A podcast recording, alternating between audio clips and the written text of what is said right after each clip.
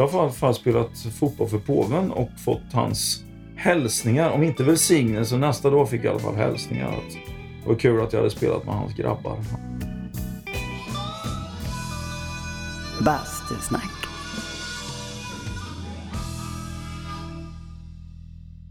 Hej och välkomna till ännu ett avsnitt av Bastusnack. I dagens avsnitt så har jag bjudit in min granne Petter Karlsson, författare, journalist, eh, sportgalning, ja, och god granne. Eh, det blev ett ganska intressant samtal. Eh, det är också en premiär för ett äkta bastusnack i det att vi faktiskt bastade, drack whisky, drack öl, ja. Det kan eventuellt ha satt vissa spår i det här samtalet men det är ingenting vi låtsas om härifrån redaktionen. Har ni åsikter, synpunkter eller vill skälla ut oss för att vi inte är nyktra Maila gärna till bastusnack.popfabriken.se eller gå in och skriv något glatt på Facebook-sidan Bastusnack. Nu förflyttar vi oss direkt till bastun där jag häller upp en liten mackmyra åt Petter.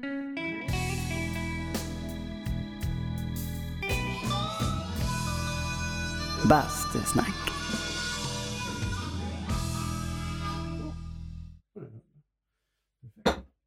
Jag skrev boken om Mackmyra och eh, av bara farten så visade det sig att vi skulle ha tag på någon som var whisky eh, förtjust. Ja.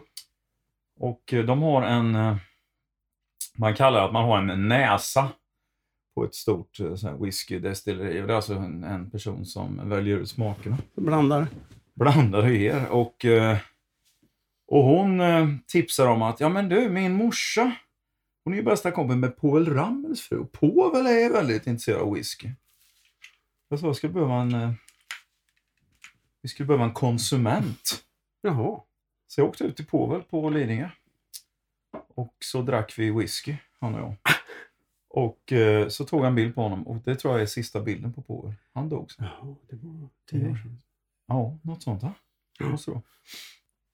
Jag hade med hans gamla fantastiska förvirrade bok Min galna hage Mm. och bad att han skulle skriva något i den. Och så, då tänkte han, du vet, sådär sex sekunder eller någonting. Och sen skrev han från... Han, han, han eh, associerar väl till hage där. Så att han lyckades, jag kommer inte ihåg exakt vad han skrev, men det var att han fick i alla fall in orden kreatören och kreaturen. Det var en typisk påvelsk finess. Du, det här var ju... Ja, man ska ha vatten kanske, men jag har bara bubbelvatten. Nej, jag gillar inte Jag vill inte ha vatten. Jag vill att det ska vara så starkt som det någonsin går. ska döda. Ja, men det är sådär... Jag tycker det är otyg med... Men folk får dricka sin whisky de vill. Om de vill blanda i äppeljuice i den så gör de det. Och tycker att det är gott. Jag var på, var på det finns en eh, pub i Gamla stan som heter Wirströms. Mm, ja, visst. Eh, och jag och min kompis Greg brukar gå dit. Och så, så, så stod vi och valde whisky någon gång och så berättade bartendern om att det hade kommit in någon en gång och ville ha en whisky cola. Mm. Han vänt sig om så han tittade på hela väggen. Och så har han sagt, du, jag är ledsen men jag hittar ingen whisky här som jag vill hälla cola i. så han fick ingen. Det, nej. Ja, jag är nog mer liberal. Att folk får, folk får blanda och ge sig de vill. Smaken är som röven. Den är så. Mm. Den är god, mackmyra. Ja, men det var rätt. Jag gjorde en mackmyra när Ruben föddes. Mhm. Som vi sen plockade. Vi åkte aldrig provsmakade den däremot tyvärr. Utan den, den, vi tog ut den sen när den var inom citationstecken klar. Den var... Ah, man kanske skulle ha tagit den tidigare. Jag och uh, Mats Sandberg bland annat som bodde borta på gatan här. Eh, nej, men vi och några till, vi plockade ut tunna. tunnor. Topptunnor hette vår, vårt märke. Och vi åkte och hämtade i Köpenhamn då. Och sen stannade vi till i mitt lilla torp i skogen och provsmakade. Och det var fantastiskt. Var det? Och vi trodde att vi var förförda av stundens, det var en sån här fin majdag och sådär. Så. Men den här, just de, eh, Ja, de flaskorna vi för jag- lyckades få till där, de var helt grymma. Den är inte för, jag har gett bort några. Ja. Men, det, men grejen är att då är det att det, den är inte världens bästa, men den är unik. Och den är en, liksom, det är en 07 precis som Ruben. Och han har Ja. en, vi har en sån här Kul. en sån här eh, 25-årslåda där vi Mm. stoppar grejer från när han var född och sådär. Man- Ah, Där ligger en sån flaska också. nej, vilken bra idé. Oh. Nej. Nu ska vi se vad här lå- hur det låter. Titta. Tappar den i marken. Ja. Det här är faktiskt första bastusnacket med värme på och öl. Precis. Du spelar in det? va? Allt. Det Jag redigerar, men jag redigerar väldigt mycket. Ja, det kan du behöva. Så jag har inte sagt nu. Jag har inte sagt något Nej. vettigt alls. Men Jag tycker det är kul. Jag, det, grejen är att underidén är att jag intervjuar mina kända och okända kompisar Mm. i bastun. Mm. Och där är ju liksom inte betoningen på känd eller okänd, utan betoningen är kompis. Mm. Vilket gör att min stora fördel gentemot alla andra är ju att jag är inte Uppdrag granskning och jag är inte ute efter skop. Utan jag är ute efter att jag, mina två kompisar som jag pratat med senast, så har jag lärt mig saker om dem som jag inte visste. Och jag vill kunna träffa dem igen. Utan att få liksom, vad fan? Och samtidigt om de säger att, nej men du, det där kan vi ju inte säga, då tar man bort det. Och så funkar det ju inte. Det, det finns ju ingen intervjusituation där man, jo det gör det men, men oftast så är det så att om du råkar säga att du har legat med då, Mm. kommer ju, då kommer ju han att skriva det. Som du liksom... Det, det, I vissa av oss, ja, ja. ja. Men jag menar, Nej, eftersom jag råkar vara intervjuare själv. Jag har Ja. intervjuat några tusen personer så är det just ett ämne som jag tror mig kunna en del om. ja. Men jag kommer ihåg vad du sa när du skulle göra Sven-Bertil. Ja, vad sa jag då? Du sa att du hade träffat, första, första träffen så sa du, okej, är det något du inte tänker prata om? Ja. Ja, ja vadå? Ja, din alkoholism, alla Mm. brudar. Mm. Det, ö, Mm. Och det är liksom, de har, man, de har rivit det där. Ja, det var ju väldigt, väldigt bra sen den här kvällen när Svempa ringde lite lätt på lyset och tyckte att allt i boken var ju bra som jag hade skrivit. Han skulle då läsa den för första gången, Mm. rå, råmanuset.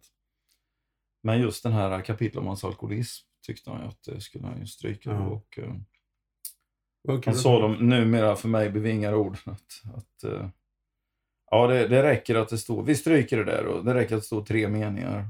Och det kan stå sådär. Ett tag drack jag lite för mycket, punkt. Det gör jag inte längre, punkt. Och så, men du, det var inte ens tre meningar, det var två. Dessutom är det ju lögn, Ja. sa jag. Och, och det var ju, det kunde jag ju säga eftersom jag visste och vi hade pratat om det. Ja, Och då vart han lite uh, sådär. Men sen eh, vet jag att min redaktör fick ta det jobbet och eh, det var ju ett jättebra kapitel som han ville ta Mm. bort och han ville Mm. bara ta bort det just den här kvällen. Sen eh, när vi hade pratat om det i nyk på Nykter Kaluv så fattade han att det var, ju ett, det var ett jättebra kapitel för att det, det handlar om hans ångest, hans scenångest. Han sa det, jag känner mig alltid jag går fram på scenkanten känner jag mig som råttan som liksom tittar in i ormens gap. Mm. Och eh, jag sa, men det är bra, det är en sida av dig som inte riktigt vi visste om. Och ska du berätta, ska du skriva din biografi så att berätta saker som folk redan vet, det har jag alltid hävdat, det är inte journalistik. Det är precis tvärtom. Det, och det vimlar av sådana texter tycker jag i dagens tidningar och an, annat. Alltså att, turism är liksom självklarheter. Jag läser alldeles för sällan saker som jag tänker att oj, det där visste jag inte. Nej, men det är Jag det jag vet inte vad det roligt. är. Vilken är den minst lästa bok du har skrivit? Eh, det var ju en bra fråga. Herregud, vad kan det vara? Alltså jag, jag gjorde ett försök bara så sent som för ett år sedan att få ut... Jag grundade en gång i världen spalten Jag mötte Lassie i Expressen. Det är ju en historia i sig, men jag sammanställde de bästa storiesarna i den och försökte mig på att själv vara redaktör, eller fel, vara förläggare och bekosta det själv och få ut det. Och det gick alldeles utmärkt, ett- utom just det sista, att få ut boken. För att jag tror man behöver de här kanalerna Mm. som de här stora förlagen har. Jag är inte riktigt haj på det helt enkelt. Alltså, jag visste inte vad jag skulle göra. Jag trodde jag visste det efter Mm. 40 böcker eller någonting. Men... Så den kanske har sålt, eh, jag vet inte, 1500 ex. Mhm. Till skillnad mot Magnus Härenstam. Som har väl sålt 53 000 såg jag nu senast. Det är, ju rätt, det är rätt bra faktiskt för, en, eh, för, för något som inte är en deckare Mm. Men De den är ju spännande ändå. på ett annat Ja. sätt. Jag tyckte den var så bra för att jag tyckte att man hörde honom prata. Ja, du gjorde det? Ja, men då, var det, då tar jag det som ett bra betyg. Ja. För att det är ju lite konstigt när man intervjuar människor, att, och speciellt om man skriver en bok där de kanske ska tala i jag-form hela tiden. Jag Sven-Bertil, eller jag Janne Schaffer, eller, eller jag vem det nu är. För jag har läst några stycken. Mm. Jag kände att den var verkligen, tycker jag, jävligt bra. För att jag, flera av dem du har skrivit om har jag ju träffat och känner lite grann. Mm. Men där var det, det var så tydligt. Jag hörde hans röst hela tiden. Mm. Jag satt så sent som i förrgår med det som förmodligen blir nästa bokprojekt och det är väl bara halvhemligt men vi, jag, ska, jag ska jobba med Björn Skifs. Ja, vad kul. Ja. Där Eh, finns det ju stories. Och det finns ju stories och, och det jag frågade Björn, det var egentligen som jag frågar alla, är det något du inte tänker berätta? Det är okej om man inte tänker berätta saker. Mm. Alltså jag kan, ja, vad menar du då? Så här, ja, men det kan ju vara att du har haft en, eh, du kan ha haft en älskarinna de sista tio åren som din fru inte vet om och det behöver, vi inte, det behöver inte du berätta. Nej. Eh, men det vore spännande att veta, liksom, finns det något? För det, det finns ju en väldigt gladlynt, rapp och kul Björn, men finns det, finns det ett mörker? Det finns ju mörker i alla människor. Mm. Finns, vi, går ju alla, vi har ju alla våra kors att bära. Vi har ju alla någon ångest för någonting. Eh, Så det ska faktiskt vi, det ska bli spännande att se vad Björn kan Mm. öppna upp lite.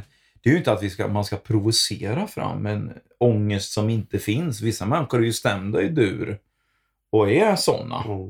Eh, men jag skulle tro att även Björn har sina. Det liknar lite att jobba med Härenstam det här att jag har allt mer en känsla av att du säljer inte böcker i Sverige, biografier på sensationer. Nej. Det är inte det man vill ha. Alltså jag tror att man, vad det handlar om, och det, det tog ett tag innan jag fattade, alltså det handlar om att att få vistas i Magnus Härenstams sällskap under ett Mm. antal timmar. Få sitta ner med honom. Ja. I det här fallet är han en röst i en bok. Men det fungerar. Och hans ångest och hans tillkortakommanden liknar kanske mina. Jag tror att det är svårare att ta till sig Torsten Flinks bok läser man på ett annat sätt. Det är lite som man läser Mötley Crues. Mm. The Jo, Dirt, vill man. Frossa ja. lite grann. va? Men det är inte de böckerna som... Alltså, man tror hela tiden att sensationerna säljer. Och det tror inte jag. Jag tror inte det är Nej, så. det är kul att det finns någon liten... Och då träffar jag Marilyn Monroe-faktor. Mm. Kanske en sån, någon sån. Men jag upplevde hela den här Magnus-boken var ju mycket att det var som att man sitter, man sitter här. Ja, Vad fan, hur var det där? ja. Och så och när han berättar om sitt Ja. trassliga äktenskap, eller när det trasslar, Ja, så kan rätt många känna att ja men precis, så, det där känner jag igen. ja. Det hackar på något sätt. Eller när eh, kroppen börjar säga ifrån, när det kommer den här smygande oron för cancer. Den har väl jättemånga Mm. människor på något sätt. Han blir, eh, ja men nej. Sen var ju Magnus en väldigt sympatisk person att jobba med. Han var enorm. Osannolikt en av de trevligaste människor jag träffat. En av, en av de få människor som jag, när jag satte mig... Jag kommer aldrig glömma den middagen. Irene och jag var ganska färska. Mm. Och Loa hade bjudit sin kompis eh, Stefan Persson på föreställningen på Kinateatern.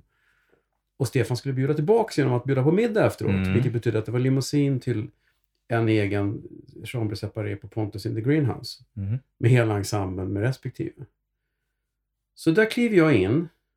Där är Stefan Persson och hans fru. Magnus Härenstam. Loa och Rosi. Och Lasse Berghagen och hans fru. Sissela Mm. Kyle. Och, ja, men det var så här, där hade jag fördelen att jag kände några. Jag kände Mm. Sissela, kände. Men det var ändå en jävligt speciell situation och bullrig. Det var enda jag inte kände egentligen var nog Lasse och Stefan Persson Mhm. respektive. Men jag var ändå, jag kände mig som en grym outsider. Men jag satt och snett mot Magnus och bara, hej vad trevligt och så. Ja, vad gör du? Och, där. Och, och han tittade på mig och var inte bara så artig, utan han var genuint intresserad. Du, han, han var en nyfiken Och så satt vi och snackade och han kom med följdfrågor. Jaha, vad var det? Och han sket i det här ballan för han. Vem, fan är du? Men du, är inte den människans, är inte den bästa egenskapen hos en människa? Det tycker jag allt mer. Ja. Nyfikenhet. Ja. En nyfiken människa kan aldrig bli fundamentalist till exempel. Nej. En nyfiken människa är hela tiden beredd att också ändra lite av sin egen Mm. livsåskådning och syn för att man är så nyfiken att man, man suger in andra personer hela tiden. Alltså. Ja. Magnus var ett praktexempel på detta. Alltså. Jag var väldigt trygg i hans eh, närhet på något sätt. Och, Jag tyckte mycket om honom. Var... och han träffade mina barn vid något tillfälle. Så Alltså, det sättet han bemötte dem på, alltså, enormt imponerad av honom på något sätt. Ja. Det är inte alla som är som han. Shit. Mm. Bra egenskap. Vilken biografi skulle du vilja skriva som du inte har fått skriva? Då? Alltså. Alltså jag, var, jag inser nu att jag utan att det har varit någon plan så har jag på något sätt jag har börjat täcka in svensk musikhistoria på något sätt. Alltså jag har skrivit två böcker om Evert Taube. Då Mm. kan man säga att det drar igång någon gång i början på seklet. Och sen har jag skrivit om Sven-Bertil och sen har jag skrivit en bok om Stickan Andersson. Så har jag skrivit den stora boken om ABBA. Mm. Och sen har jag jobbat med Schaffer. Mm. Och sen nu, det senaste som jag håller på att slutföra, det är ju faktiskt en bok om Christer Björkman. Som egentligen jobbar med en musik som jag, som jag egentligen inte bryr mig speciellt mycket om. Jag är ju inte någon mellokille sådär. Eh, Jag är intresserad av musik, jag är intresserad av um, shower. Alltså så. Nej. Men det är intressant att jobba med. Christer är ju en väldigt liksom, intelligent och duktig person. Det tycker jag absolut. Vi har olika syn på musik, det, men det är ju inget jättestort problem. Men, Nej, men han har ändå gjort någonting som har påverkat svensk musik Ja, ganska ordentligt. Och då är vi framme i nutid nu på Ja. något sätt. Eh, så den, det har jag täckt in alltså. Och, eh, sen gillar jag ju, jag gillar ju liksom skådespeleri och showbiz. Och jag har väl någonstans ändå tänkt att Jan Malmsjö vore, är ju en man som... Ja. Jag ska inte säga att han snart trillar av pinn, för det hoppas jag att han Nej. inte gör. Men, men rent mänskligt så... Han är inte med oss om 20 år i alla fall, så kan vi säga. Så gammal men han har inte gjort något. Han har inte gjort något och jag har pratat med honom. Jag är ju kompis med Claes Malmberg och skrev Claes biografi. Det blir mycket biografier av någon konstig anledning. Och då snackar jag med Janne och Claes snackar med Janne. Alltså, ska, inte, liksom, ska inte du och Petter sätta dig? Men eh, han är helt ointresserad tror jag av att skriva sin biografi. Han lever nu, nu, nu, nu, nu. Vår bästa tid är nu. Vår bästa tiden nu. Dessutom, det är bara en egen gissning, att han, han har det rätt stökigt. Det finns ju något i hans Mm. uppväxt med pappan och sånt där som det har sipprat ut lite emellanåt. Han har släppt lite, lite grann. Men det kan ju också vara att han faktiskt tycker det är så jäkla jobbigt. För vad som händer när jag sitter och gör böcker med människor, det är ju att jag har alltid nästan på skämt sagt att jag borde ha ett extra honorar som terapeut Exakt. också. För det är precis vad jag blir. Om de så heter liksom Janne Schaffer eller Magnus Härenstam eller, eller Sven-Bertil Taube, så plötsligt så sitter jag ju liksom och djuplodar på något sätt. Då. Det är... Mm. Det. Och det har jag nog liksom i någon bak, liksom med mig i ryggsäcken också. Min farsa var ju, han var ju speciallärare, men han var ju i grunden, i, vad han var, var ju i praktiken var en psykolog. Som var en jäkla bra på att läsa folk och Och fick dem att få, plugga. ja, fick dem att plugga och fick ordning på dem och såg att många av de här stökgökarna var ju skärpta egentligen. Eller de behövde göra något annat. Eller de skulle kanske slippa den där fördömda skolan som inte de var ämnade att gå i. De kanske skulle meka med bilar eller någonting. Nej, men det- alltså du kan ju gå in i min skoltid när jag gick i 8 9 Det var ju en totalt katastrof. Det var ju en jättebra start. Jag gick ju ettan då, sen gick jag ju hem efter tre veckor och var upprörd över att ingen annan kunde läsa, för det hade jag lärt mig då. Och så gick jag hem och så skrev jag min första bok som heter Sagan om den lilla musen Pip. Det var ett fantastiskt drama på typ 14 sidor där eh, det slutade med att Pip blev... Han hade fått en polare som var en igelkot. Och i slutet så blev han attackerad i ett liksom, riktigt slutscen av en eh, hugorm. och då kom ju den här eh, hu- igelkoten till undsättning. Och jag skrev att igelkoten rulade ihop sig som en boll. Boll kunde jag stava till. Så hugormen stack sig, S-T-A-K-S-E, på hugormen. Eller på igelkoten. Pip var räddad. Sen gav jag det till fröken och på måndagen fick jag börja i tvåan. Det är det viktigaste jag har skrivit i hela mitt liv. Jag tjänade ett helt år. Sen jag slutade nian så, så var jag liksom ett år yngre än alla andra. Schysst. Och då, då gick jag det året. Istället för att börja gymnasiet så, började jag, så gick jag till eh, Tranåsposten. Och knackade på och frågade om Så jag du fick vara sket, så du volontär. har, du har bara gått i grundskolan? Nej, gick jag gick det sen då. Men jag gick det istället för att gå eh, hoppa på gymnasiet direkt. Ja, okej. Så jobbade jag ett år på Tranåsposten. Och insåg att det var någon journalist jag skulle vara. Ja, uppenbarligen. Uppenbarligen. Gick Skrivare. gick ju rätt bra sen. Men, jag Men hur hamnade du, hur länge var du på Tranåsposten? Eller var du slutade? Nej, jag var ju bara ett år då. Jag var det eh, sabbatsåret som det så fint hette då. Jag hade ju inga... eh, Det var ju inte så viktigt att... Ja, men det var också mina föräldrar väldigt kloka. Så de fattade att det där med lön var inte så viktigt. Det var ju en skolgång jag skulle få där. Jag skulle ju få världens bästa. Och jag var ett mycket blygt barn.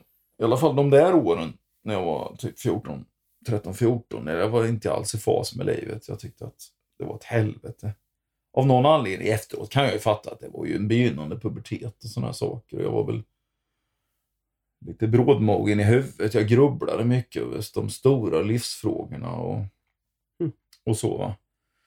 Eh, och samtidigt var jag väl inte riktigt i fatt. Jag var ju ett år yngre än alla mina kompisar. När de började med brudar så var jag fortfarande där och Men det har jag varit också. Jag, Svenska började, med istället. Så. jag vet, jag började när jag var sex i plugget. Eftersom Ja. min syrra hoppade över Ja. tvåan från, i samma situation. Precis. Så var jag ett år yngre och det var ju toppen i alla lägen. Ända tills 13-14 års Ja.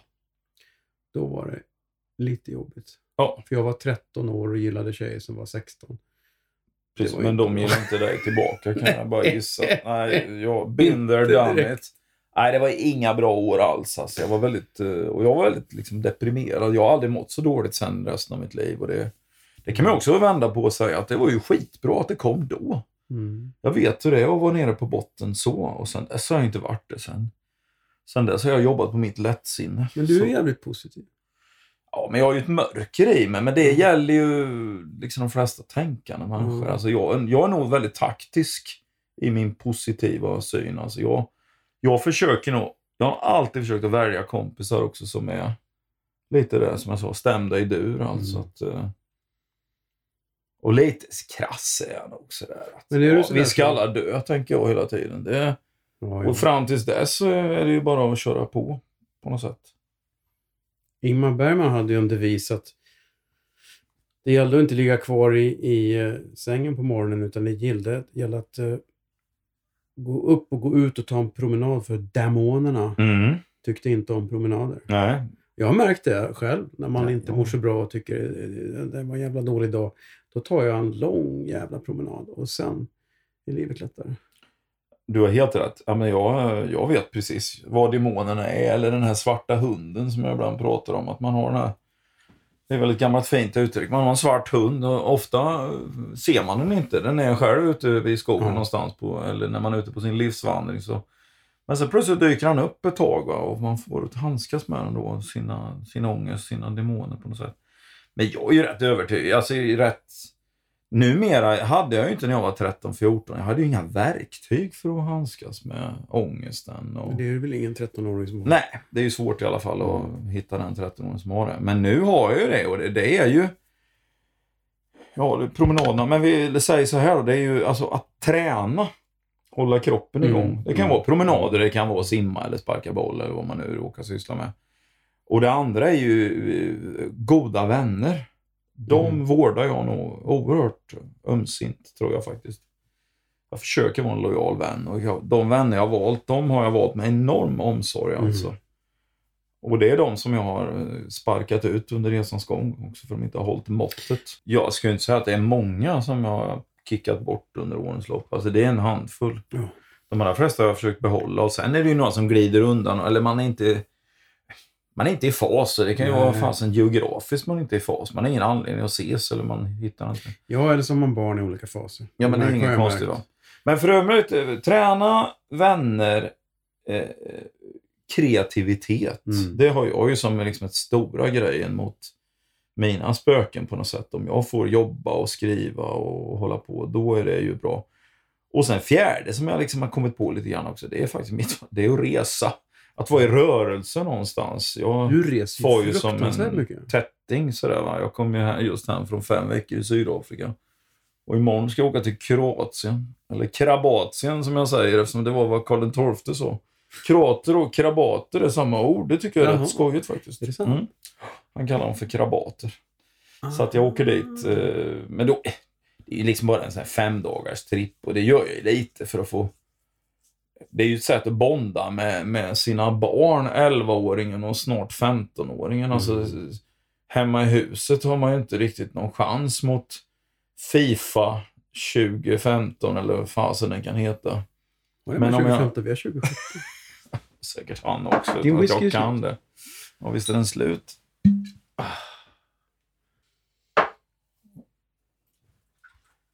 Nej, men jag reser ju mycket. Men det, det är ju också ett sätt att... Jag vet inte.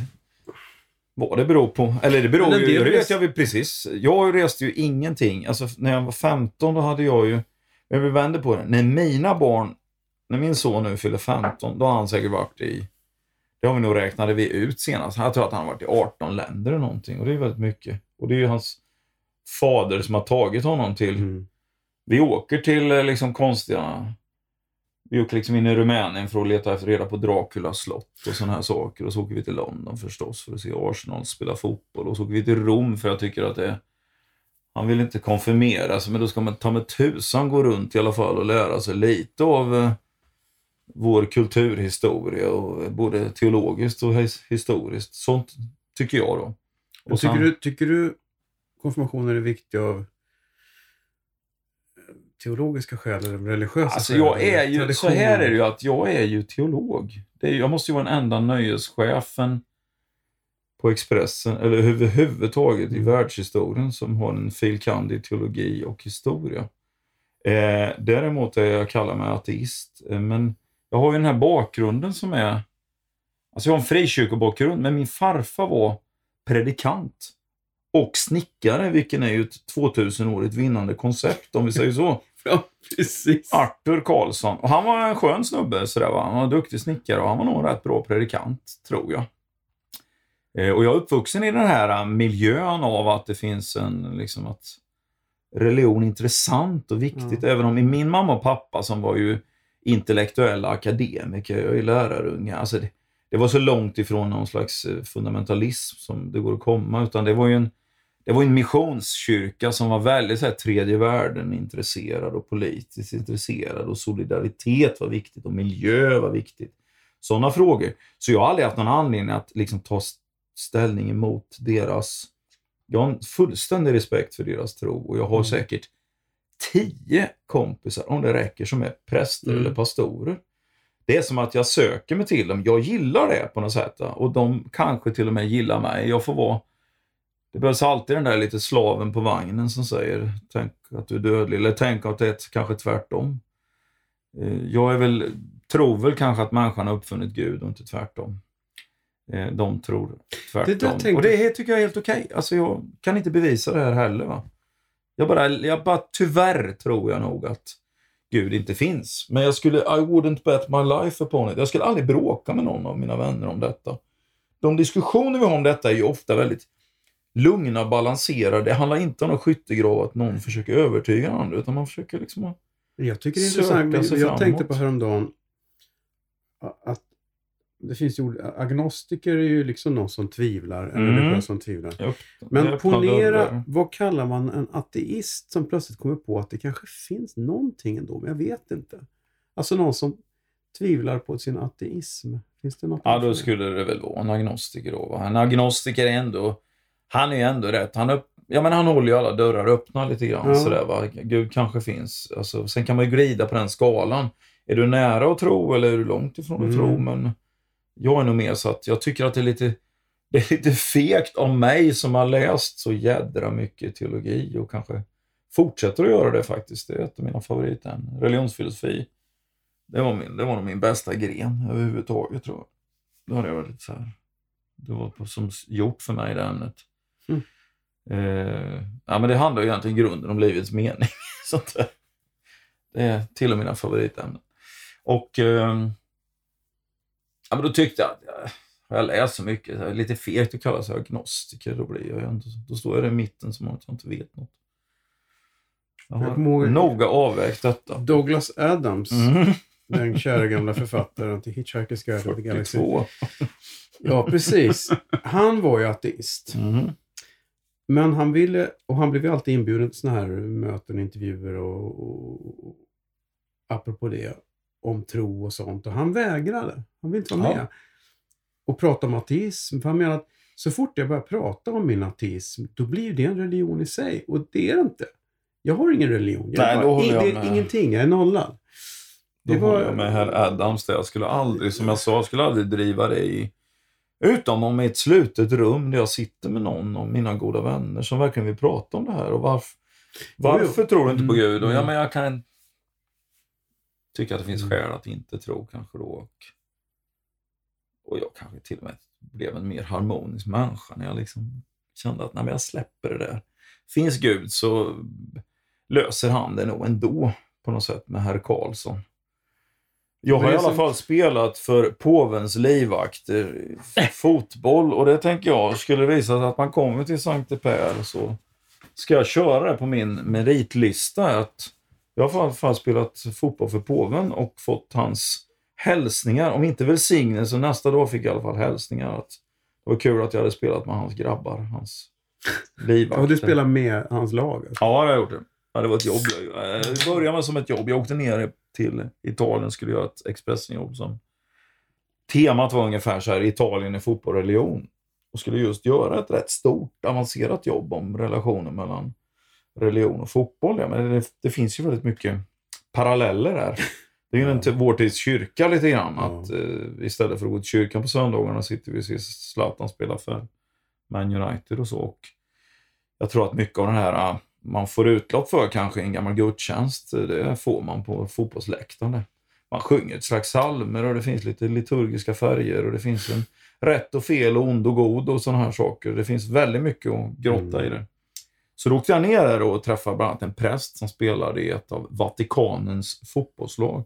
Vatikanen, Ett av, har de ja, flera? Vatikanen har 900 invånare och åtta fotbollslag. Smaka på den du. Och det var alltså prästerna spelar mot brandkåren som spelar mot sopgubbarna som spelar mot radiostationen. Och sen ett av lagen var ju då uh, schweizergardisterna. Alltså schweizergardet, du vet de här som ser ut Ja, som ja. GB-glassgubbar. Men vilka sitter på läktaren då? Kardinalerna? Ja, det var inte så många som satt på läktaren. Nej, men alltså en, en slags miniserie, en slags korpserie då va. Ja. Men de, jag vet att de fortfarande pratar. De pratar hela tiden om att de kanske skulle dra igång ett landslag. Och kan lilla San Marino ha ett landslag så kan väl, eller Färöarna så kan ju... Jo, man tänker Vatikanen, de har ju Mm. mycket stålar. De har ju råd att köpa rätt schyssta spelare. Ja, du menar så ja. Ja. Ja, precis. Det, fast det tror jag inte de var, det var nog inte det det skulle handla om Nej. utan det var nog... Eh, nej, men de, Men på något sätt så funkar ju inte det. För att Vatikanen kan ju inte förlora. ja, de vinner i slutet. De måste jag ju ha Gud på sin sida. Då måste de ju vinna. Jesus saves och Ja, Kenny precis. Dalglish slår in returen Just som det. stod på den berömda affischen i Liverpool. Just det. Ehm, ja, men jag åkte ner då så, och så tog jag reda på den här. Jag sökte upp Vatikanen och en präst, en präst hittade då. Och sen gick jag och kollade på en match en kväll då. Och då spelade prästerna mot schweizergardet och som ibland händer så är det ju någon människa som man får sån här omedelbar kontakt med som blir... Man känner bara att den här snubben är... Och det var schweizergardets lagkapten som heter Rolf Seifert. Så vi började snacka och vi höll kontakt sen. Och så han sa att, ja men du, när han fattade att jag var liksom fotbollsspelare och hade ett gäng som jag alltid spelade med. Ja men du, kan inte komma ner och spela mot oss då? Och då sa jag, akta dig för att jag, jag gör sådana saker. Eh, och sen tog det några månader, sen åkte jag och vi ner ett gäng och spelade Men vi var lite för många svenskar som ville spela så att jag, jag gick över och spelade med Schweizergardet istället. Okej. Mhm. Så jag har gjort mål för Schweizergardet. Det tycker jag är lite coolt. Sådär. Coolt. Det är lite coolt i alla fall. Så det Ja, tänker det- ha som Det, merit. det kan du ju säga om du det nu Ja. så att Gud finns. Ja, Du Sankt står Peter där- står där. ja. Ja. Så kan Ja, du du är säga, inte med på gästlistan. Nej, precis. Nej, Men, men, men kommer du inte ihåg? Det var ju jag som gjorde första målet. Och jag fick ju påvens liksom, hälsningar dagen efter. ja, Jaha, ja det har jag här i någon slags extra blad. Ja, ja, men det är som på Spybar. Påven står lite bakom och Ja. pekar säger du, du, han ska in. Han ska ja han, in. han ska in. Så att, eh, jag lutar mig lite grann mot det. Ja. Men hur fan, nu börjar jag snart känna, nu är det lika varmt här som i Boston, men Mm. jag måste fråga, hur, hur kom du från Tranåsposten till Expressen? Ja, det, var en, det, det är nog inget svårt svar. Sådär, Du sökte att, eh, jobb och så fick du det? Jag sökte ett jobb och så fick jag det. Men då hade jag, men jag hade ju jobbat som journalist lite sedan jag var 15 då. Sen gick jag i gymnasiet och så gick jag en massmedieutbildning på Södra Vätterbygdens folkhögskola. Rätt många har gått faktiskt. Och sen fick jag jobb, fortfarande, redan när jag var 18 år fick jag ett fast jobb som journalist. Men sen hoppade jag av ett tag just för att plugga historia och teologi. Och det var när jag satt och pluggade där i Linköping. Då såg jag en annons helt enkelt. Sökte till nöjesreaktionen. Jag hade redan fuskat rätt mycket och recenserade platser. Så du gick, rätt, du gick rakt till nöjes? Ja. Ja, det gjorde Det var det jag. Jag gick rakt in i nöjesfällan då. Men sen Men när, när, var när man väl När kom var till det? 80, 90? 86, så att jag var 26, för jag föddes 60 då. Mm. Så att det var ju 30 år sedan förra året. Då kom jag till Stockholm. Det är ju därför jag pratar så bred stockholmska. Eller hur? Nej, men jag kom ju till en tidning. Det visade sig att alla var ju rekryterade från småtidningar. För det är så man blir journalist i det här landet. Eller blev i alla fall. Ja. Du jobbade ju på en liten tidning och i Stockholm fanns ju inga små tidningar. Så att det var ju väldigt överskott på lantisar om vi uttrycker oss så på Expressen. Och det gjorde det också lättare att behålla sin dialekt där. Det var... Men var det mycket konkurrens då? Alltså liksom att mellan folk att det gäller att hitta de ballaste reportagen och... Eller var det kamratligt att man bjussade lite på? Alltså det, det, det är väl som jag ofta varit med om, har slagit mig i livet, att de som är generösa, det är ju de som är duktiga själva. Mm. De är, känner sig inte hotade. Nej. De är, jag tyckte all, jag vet precis vilka det var på Expressen som tog emot en sån som mig och tipsade och hjälpte och till och med bjöd på krogen ibland på kvällar. Alltså bara för att man skulle känna sig... Och det var ju de duktigaste. Det var inte medelmåttorna. Nej. Så det var på sätt och vis en väldigt, ja, någon anledning och det kan man nog försöka analysera fram och tillbaka. Men ja, Expressen passade mig som hand i handske Mm. På den tiden. Jag tror inte det skulle passat mig lika bra idag. Men det satt ju en chefredaktör som hette Bo Strömstedt, Mm. Niklas pappa. Och han hade ju nog lite också, som, han har ju lite som min bakgrund. Han var väl, hans, var min farfar var predikant, men Bos pappa var ju det. Han kom ju från Mm. de här, och vi pratade en del om det på ett ganska tidigt stadium. Och framförallt pratade vi mycket om det på ett sent stadium när jag kanske hade jobbat och Bo hade slutat på tidningen. Då Mm. brukade jag varje år bjuda honom på en lunch. En sån här tre timmars lunch bara för att få höra än en gång historien om hur var det egentligen med Astrid Lindgren och Vilhelm Moberg och alla de här um, som han ju hängde med och Evert Taube inte minst som ju blev också en av mina favoriter. Men då vi pratade mycket om det här, liksom, alltså, frikyrkan är rätt spännande. Det, är ju en, det vet ju du, den är ju en slags skola för musiker Mm. Oh, ja. i det här landet. Va? Men den är också i viss mån en skola för skribenter. Alltså. Mm. Ordet är viktigt. Alltså. I begynnelsen var ordet. Mm. Det är inte, det är inte bara liksom Johannes evangeliet som börjar så, utan det är, det är viktigt. Alltså. Ordet, den som behärskade språket Mm. inom kyrkan, han behärskade också kyrkan, Oh, ja. kan man säga. Va? Mm. har du ordets makt. Så att ord var väldigt viktigt och jag satt ju igenom när jag växte upp dessa förbaskat usla predikningar. Jag hävdar ju fortfarande att jag, inte, jag har inte hört 20 bra predikningar i mitt liv och jag har hört rätt många. För många floskler, för många truismer, liksom självklarheter. Oinspirerat och dåligt och så. Men det finns ju, jag skulle säga att det är, det är liksom tre yrken som härstammar från kyrkan. Eller som jag kommer på spontant. Men dels är det så här musiker och även Mm. faktiskt en hel del tekniker. Mm. Men sen så är det då skribenter. Mm. Men du har ju även, ja ytterligare, det blir fyra, jag kan inte räkna. Men du har ju också Treenigheten, två, nej, men du har ju två ytterligare yrken som är väldigt besläktade och, besläktade. Och det är ju skådespelare och politiker. Mm. Precis. Men du har aldrig blivit, haft dragning mot varken skådespeleri eller politik? Eh, Vi kan börja med att jag inte åt politiken. Alltså jag, för att vara journalist är jag nog eh, liksom oförskämt ointresserad av nyheter. Jag är nog mycket mer historiker. Jag gillar historier. Och jag har hela tiden känsla av att vad som är en nyhet idag, det vet man ju inte om det är. Om det har något värde alls om fem, tio år. Jag kan tänka, eh, alltså jag vet inte också.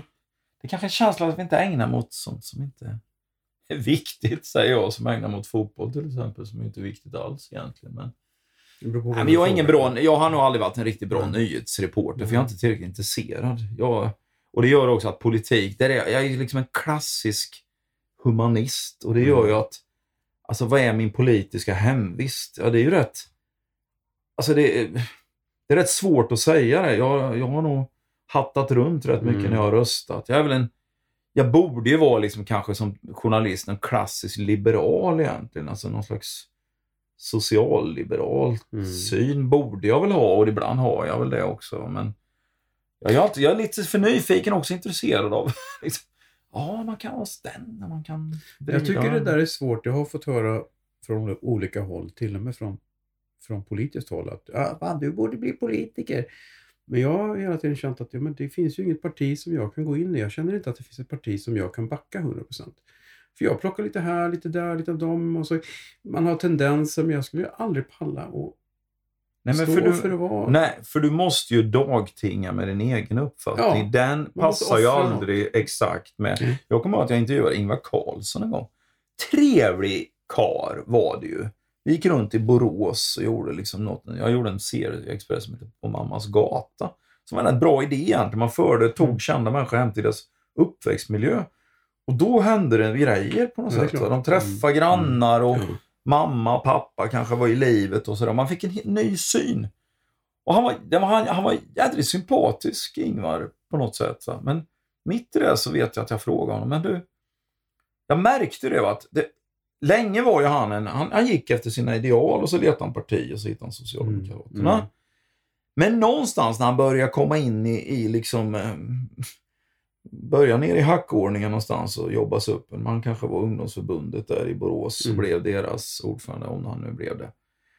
Och då sa han, "Va, är inte det svårt att, när började du liksom börja, att dina åsikter var tvungna att bli Mm. part, partiets, Mm. eller vi vänder på det naturligtvis, att Precis, partiets åsikter måste du anamma. Mm. För du kan ju inte fortsätta i långa loppet och ha alldeles för många åsikter som inte stämmer, även om du Nej, i grunden... nej och det skulle måste jag väldigt Om det ska svårt vara för. betyg i skolan eller Ja. inte, du måste tycka som partiet. Ja, ungefär i alla fall. ja. Annars spricker. Ja, ja, ja. Du kan ju vara lite vilde på några punkter, men du får ju svälja dem då.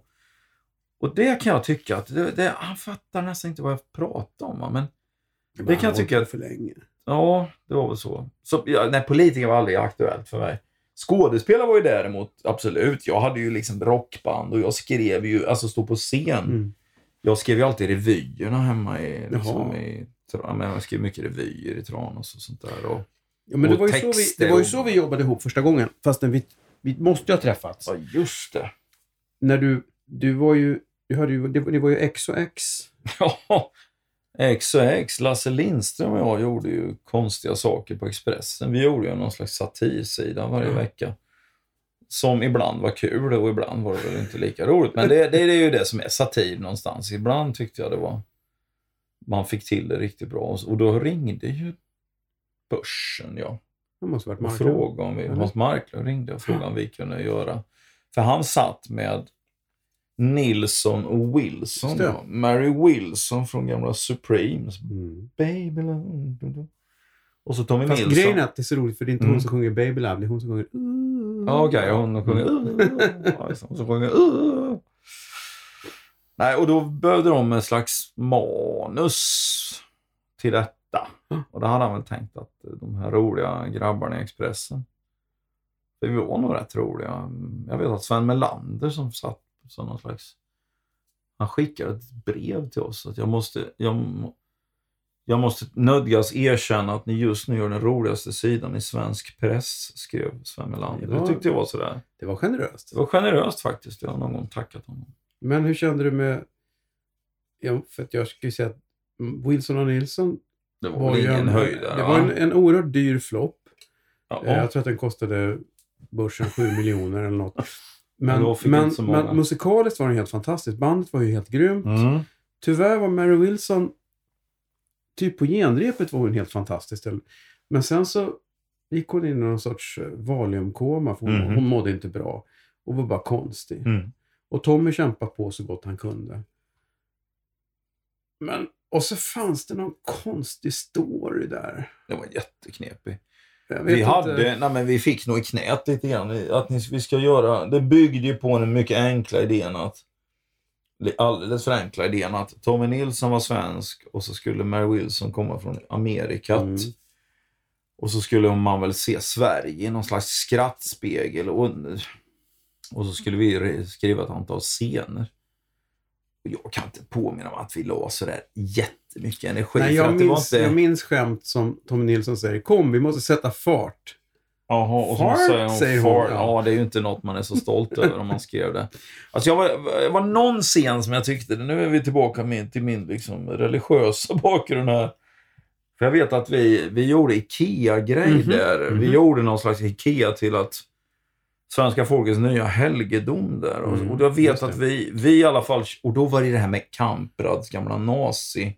Just det. Och då vet jag att, det hävdar jag att vi kläckte i alla fall, för det dök upp på massa sen. De här sexkantsnycklarna som var ju, såg ut som S. Ja. De sammanförde vi och så blev det ett hakkors. Yes, det minns Och då vet jag att efteråt ringer något så märkligt som Sivert Öholm och berömmer denna föreställning, just IKEA-scenen.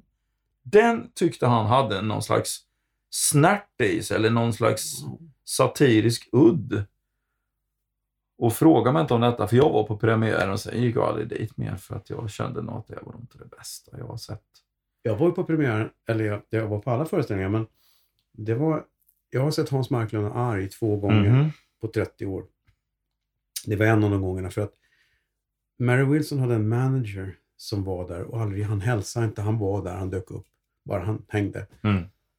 Mitt under föreställningen, det blåser, mitt under föreställningen så kommer han fram till mig och säger Take away all that reverb! You can't have all that reverb on her voice! I've told you before!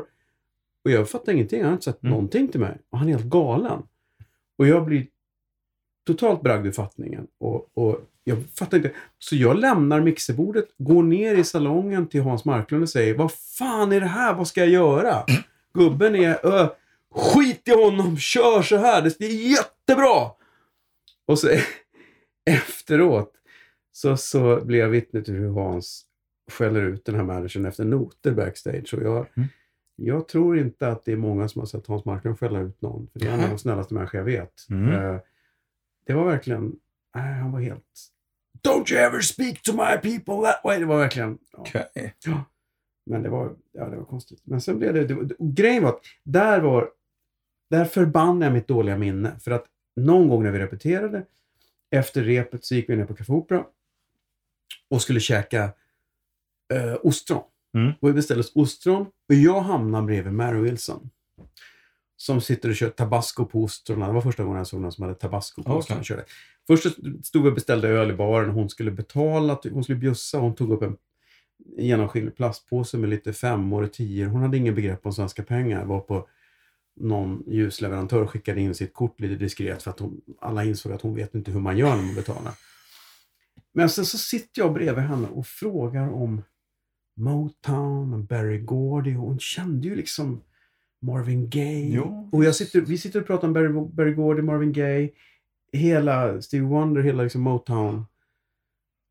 Och jag minns ingenting Nej. från den kvällen. Nej. Och, och det roliga är att, att eh, jag, det, hon minns inte heller så mycket för att hon blev ju lite berusad och, Arne Dahl som du känner hjälpte henne upp till hotellet. Ah. Och dagen efter på börsen så kommer hon att tacka mig för att jag hjälpte henne till hotellet. men det, men Wilson, det var en rolig produktion. Eh, sen åkte Mary Wilson hem och, och Sharon Dial tog över. Jag måste säga att det var fan ett lyft faktiskt. Ja, men hur funkar det då textmässigt? Jag menar, Men Ah, hon skulle spela någon som kom från Amerika eller, eller gjorde man om då? Eller? Man gjorde om lite. Ja, jag tror minns det, va? Jag minns inte. Men, men eh, jag tror att... Nej, det var konstigt. Det var en konstig grej. Ja. Ja, var jag minns inte. Jag minns att ni, att ni kom in och tittade. Ni var på någon repetition, kommer jag ihåg. Jag kommer ihåg att de här två Ja, vi kom in och hejade på. Jag var inne i Marys loge och sa goddag och bockade artigt och så. Ja. Och Tommy var ju mer liksom Mm. avslappad och så. Och sen var jag på premiären. Och sen gick jag aldrig dit. Men jag tyckte inte att det var speciellt bra. Och det var inte Nej. bara vårt fel. Det var, det var ju en Det var- konstig produktion. ja, det alltså det var var, det var ju byggd på en extremt lös... Den där idén gick ju att skriva på en tumnagel på något sätt. Men, jag tror eh, att det byggde på att Mary Wilson just då... Det här vet jag inte, men jag tror att det var så att hon gjorde shower i USA som var jävligt bra. Mm. Och man fick en möjlighet att plocka över henne för hon var jävligt bra. Och hon var skitbra första repetitionen och så. Men sen så... Hon hade en massa personliga problem och det var något med hennes barn och massa grejer. Så hon mådde så jävla dåligt. Mm. Så att... eh, Hon, ja, hon kroknade på något sätt. inte. Alltså. Jag, hade, jag har ett, ett, ett litet avsnitt i den här podden som heter Skämskudden där folk tar med sig sina pinsamma demos från när de var 15. Men du har kanske inga sådana. Så att eh, då kanske... Jag har sådana här Kalle Sander-samtal som jag... Det är mina... Har du gjort egna Kalle Sandra-samtal? Ja, massor. Jag gjorde massor sånt. Ah. Jag satt faktiskt just idag och läste. Det har faktiskt skrivit en riktigt bra bok om Kalle Sander. Som jag... jag ska skriva en artikel om Kalle Sander. Jag håller på att jobba med en, jag gör en tidning som heter Svenska öden och äventyr. Den kan handla om allt ifrån eh, hur det verkligen gick till i Lützen Mm. till eh, Anita Lindblom ungefär. Alltså den här... eh, Jag tänkte faktiskt att jag skulle skriva en mycket initierad, för det hävdar jag att jag kan min är rätt bra. Och det gör ju du också, eller ja, hur? Hyfsat, ja. Ja. Men det har skrivits en rätt bra biografi som- av någon som heter Lars Karlsson som Mm. jag uppskattar. Det är jättekul. Jag lär, Men jag gjorde du, egna, mycket. men du gjorde egna sådana? Alltså. Ja, då. men det gör det. börjar man ju kanske då i- redan i sjuan, åttan och ringde och bara fnissade och sånt. Men sen, Ja, ja. Sen Är det satt jag på Storgatan? ja ungefär de kratta upp grejerna. Ja, visst. Men sen eh, gjorde vi lite mer avancerade folk, ja men du vet när det drog ihop sig till julfester eller födelsedagskalas alltså. Då, framförallt har jag en kompis, en, som jag ofta kallar min bästa kompis, Anders Segersson. Han är fem år äldre än jag. Han fyllde 30 vet jag. Så då måste jag ha varit 25, eller så var han 25 och jag var 20, skitsamma. Och då ringde jag ju runt i bygden och liksom lurade arslet av folk och pratade om denna Men har du kvar det? Ja, visst. Alltså. alltså Anders hade en sån här, och har fortfarande egenhet, han, han duschade väldigt länge.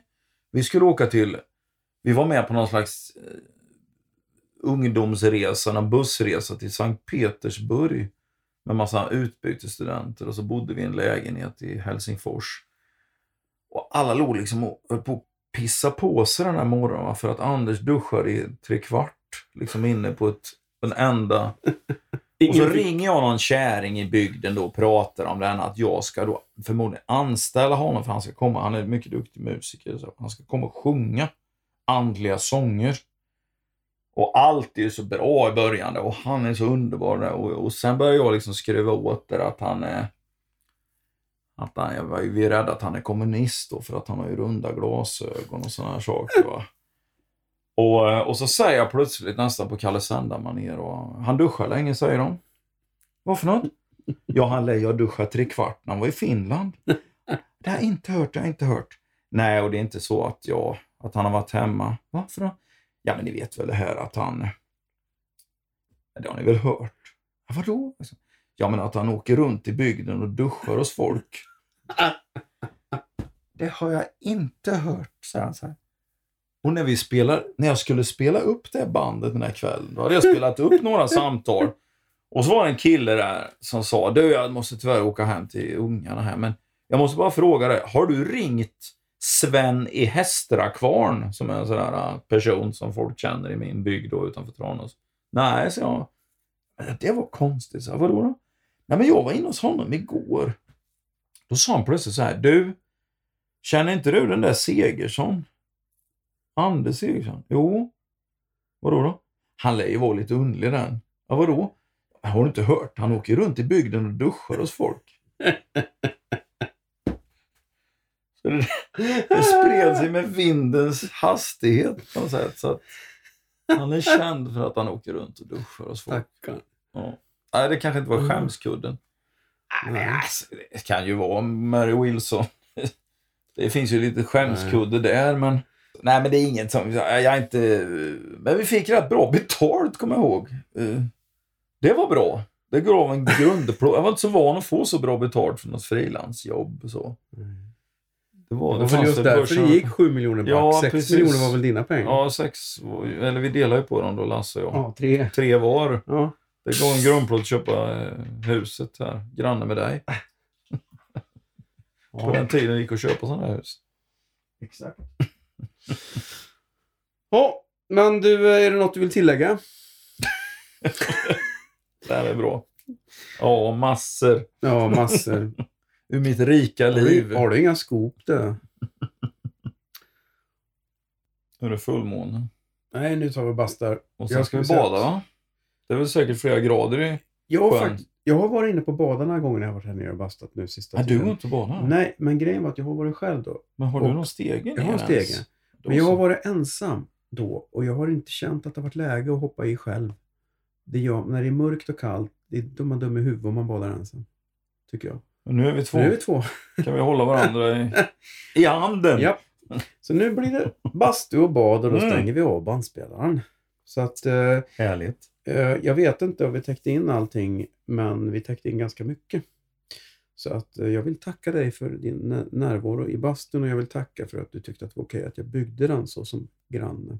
Jättefint. Du det var ju- en väldigt fin bastu faktiskt. Den var Ja. lite hög. Men det var inget... Nej, vår grannsämja har ju varit alldeles lysande tycker jag. Så att...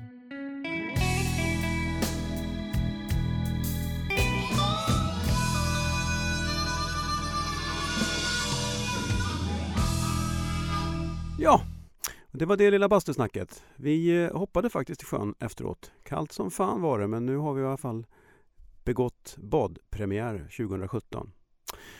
Eh, bastusnack tar en liten påskpaus. Eh, vi återkommer om en och en halv eller två veckor. Och eh, ni får prenumerera på iTunes så får ni det nya avsnittet automatiskt när det finns klart. Maila gärna bastusnack.popfabriken.se eller skriv något trevligt och snällt på Bastusnacks sida på Facebook. Ha en härlig påsk! Om nu påsken inte redan har varit när ni lyssnar på det här för eh, då hoppas jag att ni hade en, en härlig påsk. Eh, hej på er allihopa och basta försiktigt!